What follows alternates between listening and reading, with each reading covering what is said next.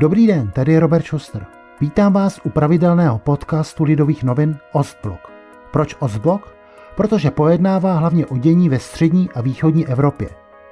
Dnes bude o tom, co přinese nový most přes Dunaj spojující Slovensko s Maďarskem. Přeji vám příjemný poslech.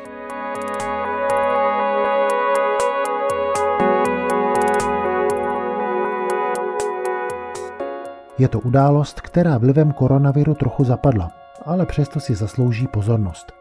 Přesně před týdnem byl otevřený nový silniční most spojující maďarské město Komárom se slovenským Komárnem. Měří šest set metrů a jmenuje se Monostor. Podle pevnosti na maďarské straně řeky, jedné z největších ve střední Evropě, která je dokonce kandidátem na zápis do seznamu světového kulturního dědictví UNESCO. Nový most přes Dunaj je desátým svého druhu na Slovensku a se sto osmnácti metry je dosud také nejvyšší. Má výrazně ulehčit dopravě mezi oběma městy. Stál sto sedmnáct milionů eur a většinu pokryly dotace z eurofondů. O zbývající část nákladů se podělili Maďarsko a Slovensko. Za zmínku stojí, že konstrukce má i výraznou visegrádskou stopu. Na výrobě ocelové stavby se podílely nejenom firmy ze Slovenska nebo Maďarska, ale i Česka a Polska.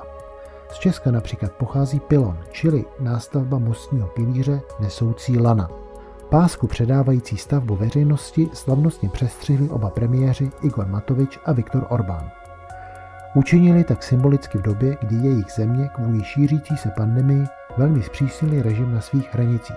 Šéf maďarské vlády si nenechal ujít příležitost, aby znovu nezopakoval dřívější výrok, že střední Evropa, čili Maďaři, Slováci, Češi a Poláci, se prý zaslouží o obnovu a obrodu celého kontinentu. No uvidíme. Ono to s tou středoevropskou jednotou nebude zase až tak žhavé, jak ukázal nedávný nesoulad v rámci visegrádské skupiny, jestli pozvat na schůzku premiérů čtyřky neformální šéfku běloruské opozice Svetlenu Cichanouskou či nikoli. Ale zpátky k mostu v Komárově. Stojí totiž za připomínku, že jiný most, který je kousek vedle a také spojuje Komárno a Komárom, se postaral o jednu z největších afér v novodobých slovensko-maďarských vztazích. To bylo v roce dva tisíce devět, kdy se ho snažil překročit tehdejší maďarský prezident László Šojom. Chtěl se zúčastnit odhalení sochy maďarského národního světce svatého Štěpána ve slovenském Komárně. Byl z toho tenkrát mezinárodní skandál, protože kabinet premiéra Roberta Fica maďarské hlavě státu zakázal vstup na slovenské území. Důvodem bylo, že Šojom chtěl na Slovensko přikráčet zrovna na den výročí okupace z dvacátého prvního srpna devatenáct set šedesát osm, jíž se kdysi zúčastnila i vojska socialistického Maďarska. Bratislavy ale měli prezidentův záměr za projev mimořádné necitlivosti, měli přímo provokaci.